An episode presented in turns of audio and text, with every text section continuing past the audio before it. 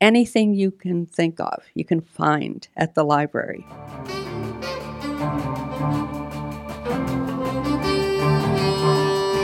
On October 7, 2017, the Carnegie Library Beechview will be celebrating 50 years serving the community. Sorgatron Media has teamed up with the Beechview Historical Society to find the stories about the building's history. If you have any stories or pictures from the library's past, please come to one of our events listed on the Beechview Historical Society Facebook page.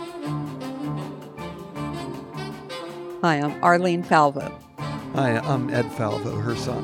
And we lived in Beechview in the 1980s. The kids went to school at St. Catherine's, and right across the street is Beechview Library. I would take the kids to the library, and they enjoyed story time. They came and picked out books that they want. I remember Ed once found a book, it's called The Aminal, not animal, Aminal. And he loved that. He, every time we'd come back to the library, but like every other time, he would say, I want to get that book again. He just liked it so much. So we were here at the library a lot. And there's crafts. They did, they made home crafts with um, paper and glue. And we had lots of things around the house that they had created at the library. Yeah, I enjoyed coming to the library. Uh, as my mom was mentioning, you know, we lived here from 1981 to 1987. So from when I was three years old till I was eight and a half. And so that was right at the time when a little kid is you know, learning to read and getting interested in books. So we would come to the library, and uh, I always uh, enjoyed. It was a treat to get a pencil or pen from the pencil and pen dispenser machine. You'd put a quarter in and get two pencils, or put a quarter in the other machine and get a retractable ballpoint pen. I also liked they had these big molded plastic chairs.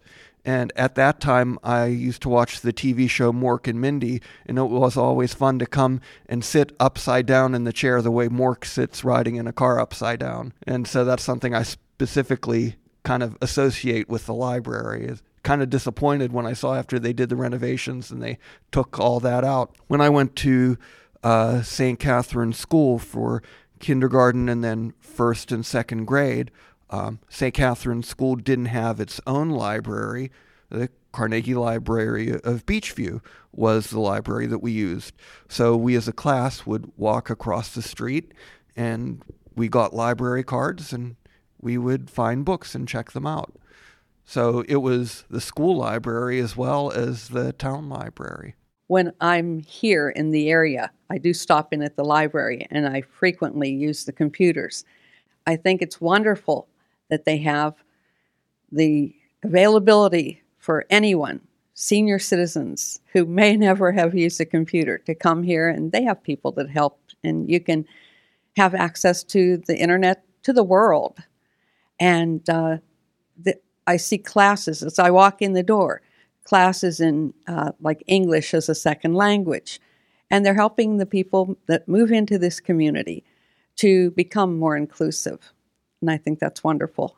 Another thing here at the Beechview Library that both my mom and I have been getting involved with, this is where the Beechview Historical Society meets.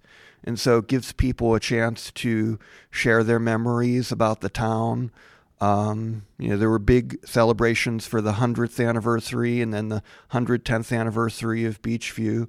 Um, my mom and I came to that, and a very interesting history tour. I learned things I never knew about the town, and a lot of that history, so, well, some of that history, is preserved in the Beechview Library. We're celebrating the 50th anniversary of Beachview Library being here serving the people of the community. And there's going to be activities for the week leading up to October 7th, the actual anniversary. We'll have people coming in bringing things that they have, memorabilia of the library from the past 50 years. If anyone out there still has a library card, bring it in. And we will have people digitizing their photos so that they can keep them, but then we'll have them here for the event. And uh, people can share their memories. We want to hear what Beechview Library means to you. O- over the course of the years, uh, this library's building has seen many different incarnations. It started first off as a Jewish temple, synagogue. It was used throughout the 1950s and 1960s when they wanted to transition from the bookmobile to an actual brick and mortar structure in Beechview. They bought that building off of the Jewish temple and renovated it, making it into the Beechview Library, opening in 1967. It was more of a utilitarian style building much more plain, but stonework. It was more enclosed, more of a studious type library environment that you might expect. The new renovations that have been done in recent years, it's almost like an entirely different building, inside and out. It is definitely more of a spacious and airy feel. The big glass windows at the front make it almost feels like you're in an open patio when you sit in the big comfy chairs in the front windows. Then they have, would you call it an atrium? That uh, with that the way the stairwell is, if you're down below it, you could see up to the topmost ceiling. So it's much more light and roomy and open uh, feeling as opposed to being in amongst the corridors of knowledge in the you know bookshelves. This library calls out to the people to come here. It can give you whatever you're looking for. If you want to just get a book for just some light entertainment, if you're going on vacation and you want a book to take to the beach and read while you're getting some sun, or if you want to do research, there's all the information are on the computers. You can look up books if they don't have it at the library. They can order it and have it shipped here for you. When my kids were little. I brought them here to the Beechview Library for story time. When they were in school, they came here to look up for book reports, the information that they needed.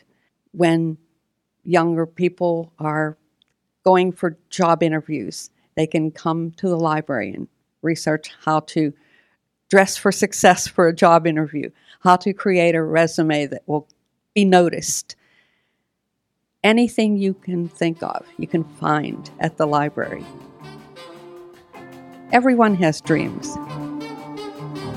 The library gives you the tools so that you can build a ladder and climb up and reach those dreams.